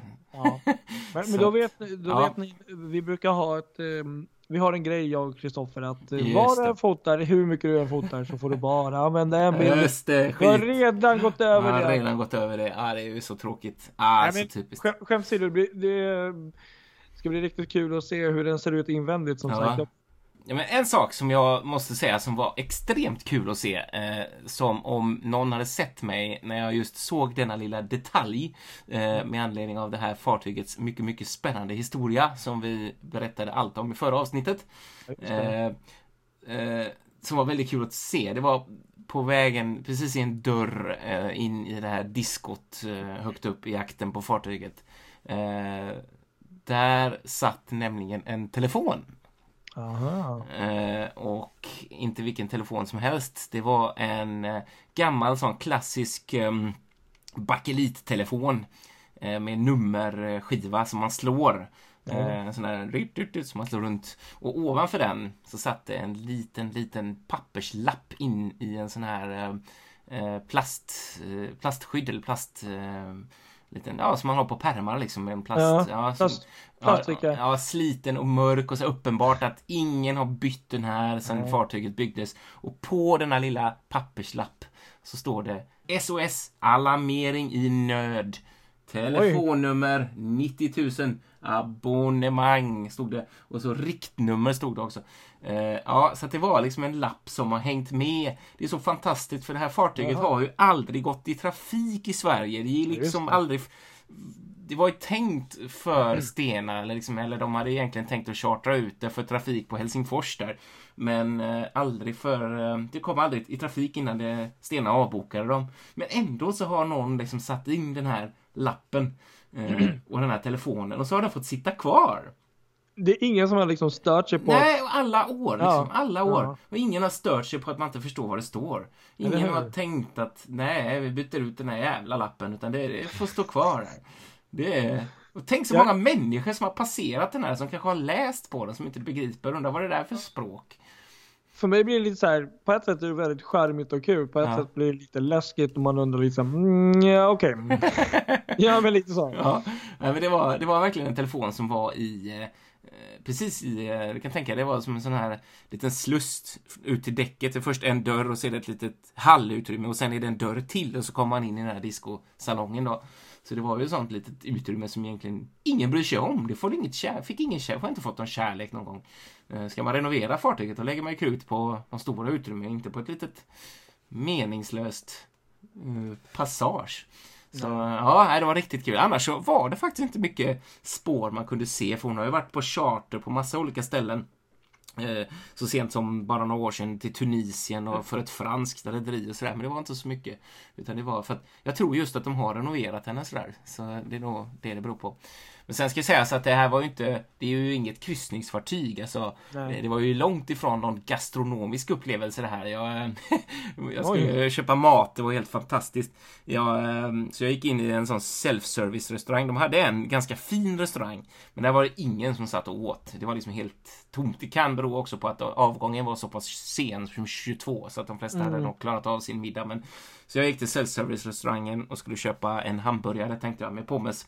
Eh, och då var det ju som sagt self-service. Man fick ju verkligen ta själv det man ville ha. Eh, och, men inte burgaren, det fick man inte ta själv.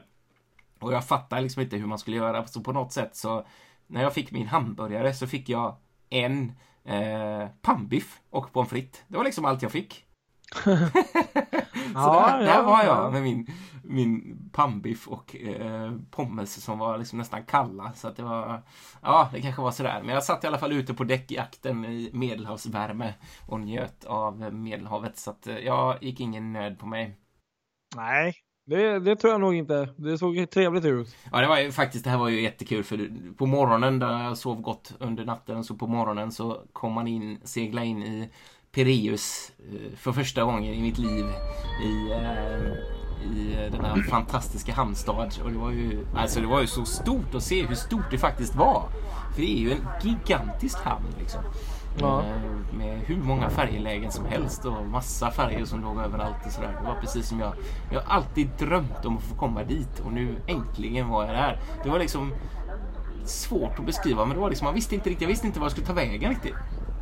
Ladies and gentlemen, in a few minutes we will arrive in Piraeus. Nej, jag kan tänka mig. Ja, det blev så här, oj oj oj nu händer allting där och, Men det, var, det är ju ofta så i Pireus att eh, båtar kommer och går, alltså ofta så går de på morgonen och så kommer de på kvällen. Det är liksom en ganska bra regel. Ja. Eh, om man vill dit och spotta sådär. Men det, sen så är det väldigt mycket trafik under dagen men ofta är det ju mindre båtar eller båtar som går till de närmsta öarna som går och kommer varje timme sådär. Men jag tror jag läste någon siffra på att i genomsnitt så är det en båt som kommer var tionde minut. Oj. Så det är en oj. jädra trafik där. Ja, verkligen. Ja, jo, det syns ju på bilderna där som du har lagt upp att Ja. det är ju inte ett, inte två, det är ju typ tio fartyg. Ja, det är det. Verkligen. Så där på morgonen, jag hade ingen stress av, utan jag stod kvar ombord och stod och fotade lite Blue Star eh, och Super Ferry och lite av de här snabba höghastighetsbåtarna som går ut i öarna och eh, Hellenic Seaways eh, eh, Nissos eh, Mykonos. Eh, ja, som gick allihopa där i soluppgången och var väldigt fint. Ja, det kan jag tänka mig. Sen efter det så gjorde jag då också någonting som jag har drömt om i hela mitt liv. Det finns nämligen en plats i Preus som är erkänt en bra eh, chipspottingplats liksom. Eh, och det är längst ut i hamnen liksom på en pir. Eh, Okej. på en, där det finns en röd liten, liten fyr. Som faktiskt MSC Magnifica körde ner helt eh, i november 2013. Så den blev totalförstörd. Jaha. Eh, Men nu är den återuppbyggd och finns på plats igen. Det som är så himla bra med Grekland och grekiska hamnar är att du kan ju gå precis hur du vill. Det finns liksom inga staket och det finns liksom inga gränser överhuvudtaget. Så jag menar, jag gick av båten där och liksom gick framför och klappade på Elviniceros nästan och så fortsätter jag framåt. Och där låg min One Lines lite längre fram. Det var Festos Palace. Och ännu lite längre fram så låg någon av Blue Stars färger. Liksom, jag kom så nära så att det var nästan, nästan för nära. Ja, det är coolt. Det var Ja. nästan helt sjukt. Det var liksom ingen som frågade. Det var lite kul för den fortsatte ännu längre fram och gick då så låg Blue Star Ferries Blue Star 2. Eh, och för att få en bild på den lite förifrån så gick jag liksom lite längre och så var det ett staket, ett sånt där kravallstaket eh, som stod uppställt. Men man kunde ändå gå förbi där. Och så vet jag, jag kände igen den byggnaden som var där. Det var, för jag har läst just om det att det var, där ligger marin, eh, maritima myndighetens huvudkvarter. Och det har jag läst på forum som har sagt att man ska vara lite försiktig när man går där och tar bilder och sådär för att eh, den eh, grekiska eh, vad heter det? hamnpolisen kan vara lite sådär grejer. när Det finns faktiskt folk eh, som har råkat illa ut och som varit och fotat i Preus och som har där folk, de har vakterna bett folk att eh, tömma och radera alla bilder i kameran och sånt där. Eh, och det hade varit en mardröm. Men i alla fall, jag gick förbi där och, och tänkte inte så mycket på det. Jag tog mina bilder och fortsatte rakt fram. Och så svängde kajen och där låg det liksom två krigsfartyg. Och så, ja, ja, jag tänkte att det här ska jag nog inte fota. Det är nog väldigt dumt, så jag liksom gick förbi lite fort och det var en kille som var på en av de båtarna som stirrade på mig lite. Jag tänkte, ja, ja, jag ska nog, ska nog gå här. Och så kom jag fram på kanten där så såg jag liksom att det var ju ett staket som verkligen var eh, där gick liksom inte att gå förbi, där skulle man inte gå förbi. Där hade jag liksom kommit runt på något jäkla vänster. Så att jag var liksom inne på det heligaste, heligaste, någon form av militärkaj där. Så ja, ja, så kan det vara. Men det var liksom enda stället egentligen som var stängt. Annars är det öppet precis överallt i Preus för den som är sugen på att åka dit. Och det Men det är gan- ganska illa om en person som inte har direkt vetskap om området eh, lite av misstag kommer in där, då kan du inte vara Nej, jäkla bra heller. det kan de inte. Staket. vara, nej. Staketfirmor har inte. Men däremot kryssningsterminalerna som ligger Mm. på andra sidan. Där, där kan du liksom glömma att komma in. Eh, Okej. Där är det tyvärr kört. Men just färje, där all färjetrafik går, där är det liksom inga problem. Om, eh, knata ut till den här piren var liksom inga bekymmer. Det var en liten bit att gå för att El Vinicelos la till längst in liksom i hamnen. Så att det var väl kanske Mm. två kilometer att gå. Men, men det finns faktiskt en sån shuttlebuss som går eh, ut med hela hamnen så man kan åka gratis. Eh, Okej. Dock så går ju inte den hela tiden och jag tror det finns ju ingen anledning att den kör ända ut till yttersta läget om det inte är någon båt som går där. Så att då får man vara lite sådär. Men i alla fall, jag kom ut till den här piren och min bild har alltid varit eh, hur jag sitter där i solen, den grekiska underbara värmen med en grekisk öl med en mytos i handen och spana båtar. Det har liksom varit bilden som jag har haft med mig, min drömbild av att kunna få göra en gång. Och jag var jävligt nära. Förutom att det var en öl så var det en cola jag höll i handen. För att Ja, ja. jag insåg att det finns ju ett sätt som gör den här drömmen inte riktigt eh, håller. För det är ganska långt till närmsta butik där och för att köpa en öl som håller sig kall, ja. Och sen så köpa en öl klockan 10 på morgonen, där är inte jag riktigt så. Jag dricker, jag gillar öl men inte klockan 10 på morgonen.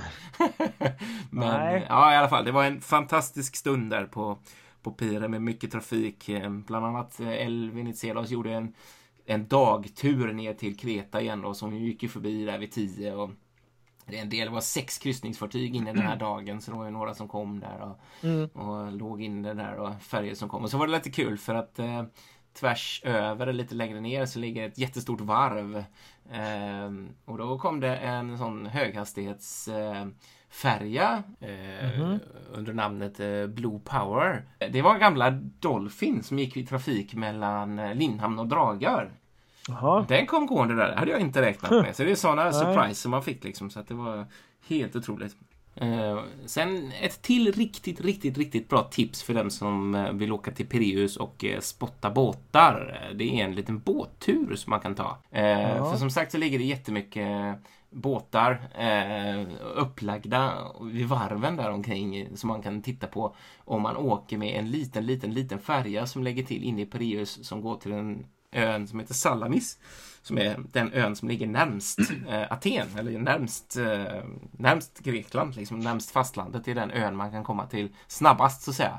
Eh, det finns bilfärjor som går eh, från Perama där som bara tar en kvart. Eh, den här tog lite längre, 45 minuter, men det var ju det jag ville för jag ville ju se alla båtar och sådär. Ja. En liten oansenlig båt som liksom inte ens har någon det finns ingen skylt om vad den lägger till så man fick fråga sig fram. Jag, jag hade inte hittat någon tidtabell på nätet ens. Jag hade liksom inte hittat hur man köper biljetter och ingenting. Så jag var lite osäker på om den överhuvudtaget gick den här båten. Men så såg jag den liksom, hur den kom liksom så här och gick. Så då tänkte jag perfekt, då tar jag den vid ett. Det blir jättebra. Och eh, jag såg den inte ens på ISN liksom när man kollar på Marine Traffic i telefonen. Så, så hemlig var den liksom. Men eh, jag lyckades ta den sista avgången för dagen i alla fall och eh, åkte förbi och kunde se alla upplagda färjor och eh, det var ju hur kul som helst. Och skulle jag berätta om alla dem så skulle jag få hålla på i flera timmar här. Så att det, det tänker jag får vara någonting som kommer upp då och då på Fartygspoddens eh, Facebook-sida. Där kan man följa alla bilder som togs under denna resa. Sen ska jag också rekommendera eh, ett boende om man ska bo i Pireus och samtidigt vill eh, titta på båtar. Då finns det ett hotell som ligger, eh, vad ska man säga, eh, alltså på andra sidan hamnen. Alltså egentligen inte i hamnen utan på den lilla ön som buktar ut eh, på, det blir väl på västsidan skulle jag säga. Eh, där precis vid stranden där det ligger lite tavernor, en sån klassisk eh, gata som går precis vid vattnet. Där ligger ett hotell som, ligger, som heter Queens Leriotis Hotel. Jaha. Eh, och det, det är liksom nästan det enda hotellet som ligger här för det finns inte, det är liksom bara greker som bor där.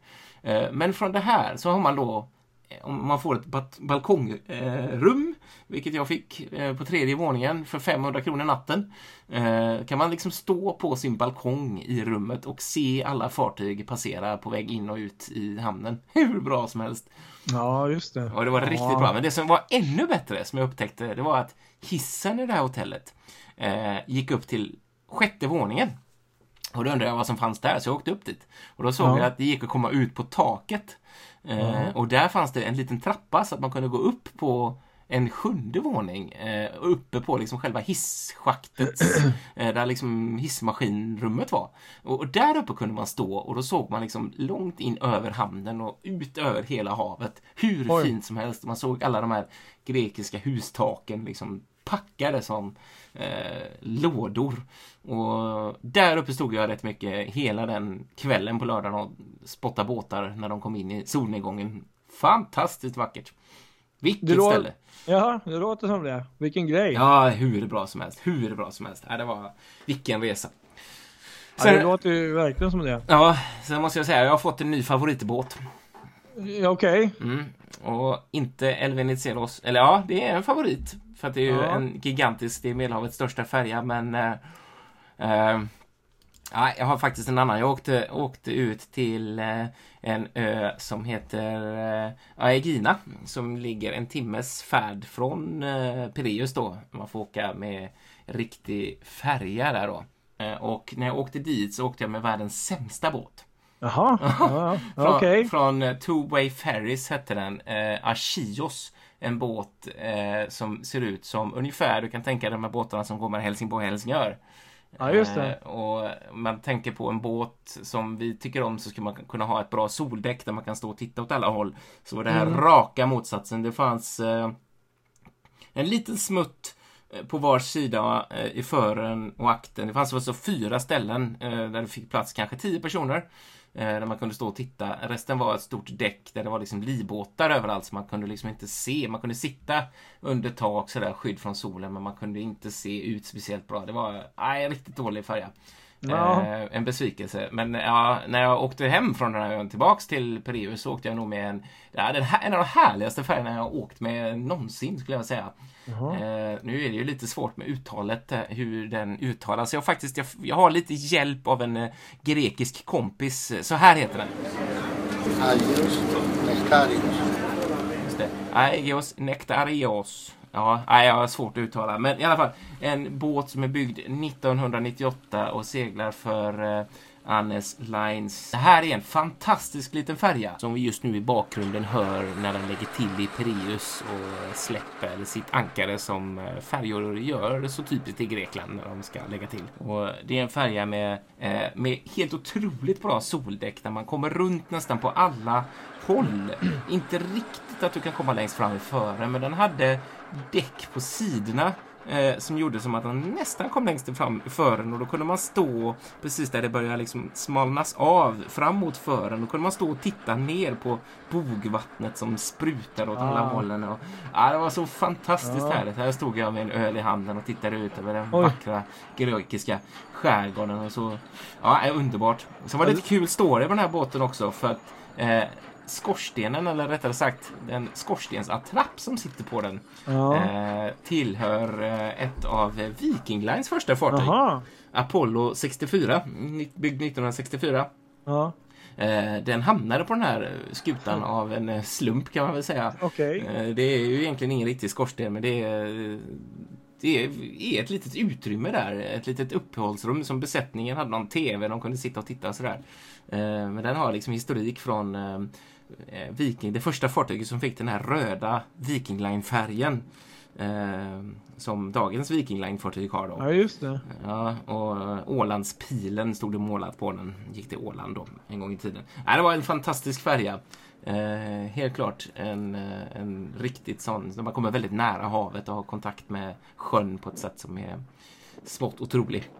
Ja, nej, så att ja, det här kan man ju prata hur länge som helst om, men att åka till Pireus, det borde alla med intresse för sjöfart och färjor göra. Och jag känner ju definitivt att det är ett ställe att åka tillbaka till någon gång eftersom det händer så mycket hela tiden och det är så mycket nya båtar och, och allt sånt där. Ja, det låter ju som en riktig mecka för eh, fartygsspotting eh, där. Verkligen. Ja, är det verkligen alltså. Ja, kul! Intressant. Ja, ett sista fartyg jag måste nämna som var där, som var väldigt kul att se. Det var, eh, som låg upplagt i Pere- Perama där, det var faktiskt en Stena-båt. Jaha. Stena Egeria som varit och trafikerat mellan Kina och Sydkorea har avslutat sin charter och hamnade i Preus och kom i, så sent som i augusti och låg där eh, och genomgick någon form av reparation. Det var väldigt roligt att se den där. Eh, nu vet jag inte riktigt eh, hur framtiden ser ut men det ryktas om att den ska gå in i trafik mellan Italien och Albanien. Jaha, okej. Ja, vi får se vad som händer. Men eh, ja, nej, sånt här kan man se. Så ja, Ja, nej, jag nej, kan är fortsätta babbla hur länge som helst om Grekland. Men jag, jag tänker att eh, ja, vi får väl avrunda här. Ja, nej, men det kan vi göra tycker jag. Det kan vi Mm. göra. Men vi får ta med Grekland och så får vi får lägga upp bilder där och Ja, mer bilder från Grekland det blir garanterat på Facebook eh, framöver för den som vill se det. Men det var ju ri- riktigt kul att vi kom igång eller att vi körde igen här nu och eh, vi kommer ju då att inte ha sånt här långt uppehåll framöver i regel så att eh, Nej, vi kan inte lova, men vi hoppas ju att det inte behöver bli så långt. Ja, precis. Mm. Så eh, alla sjöbusar busar där ute, ta det lugnt och hör gärna av er till oss. Om Ja. ni har saker som ni vill att vi tar upp eller om ni har varit med om något spännande eller ni har någon spännande berättelse eller om ni, ni kanske rent av jobbar ombord på någon båt Ja, som visst. Kanske vill att vi skulle kunna ringa upp er och prata lite om hur livet är till sjöss och Ja. ja, hör Eller, av er. bes eller besöka. Det Ja, eller besöka. går ju bra det också när vi är kan. aldrig fel. Det ställer vi upp på varje dag i veckan. Så, for, så fort vi kan och Ja. möjlighet. Så absolut. Absolut. Ha det så gott. Ha det bra. Hej då! Hej!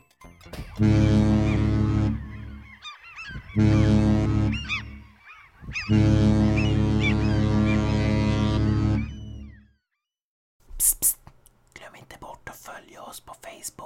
Sök på Fartygspodden.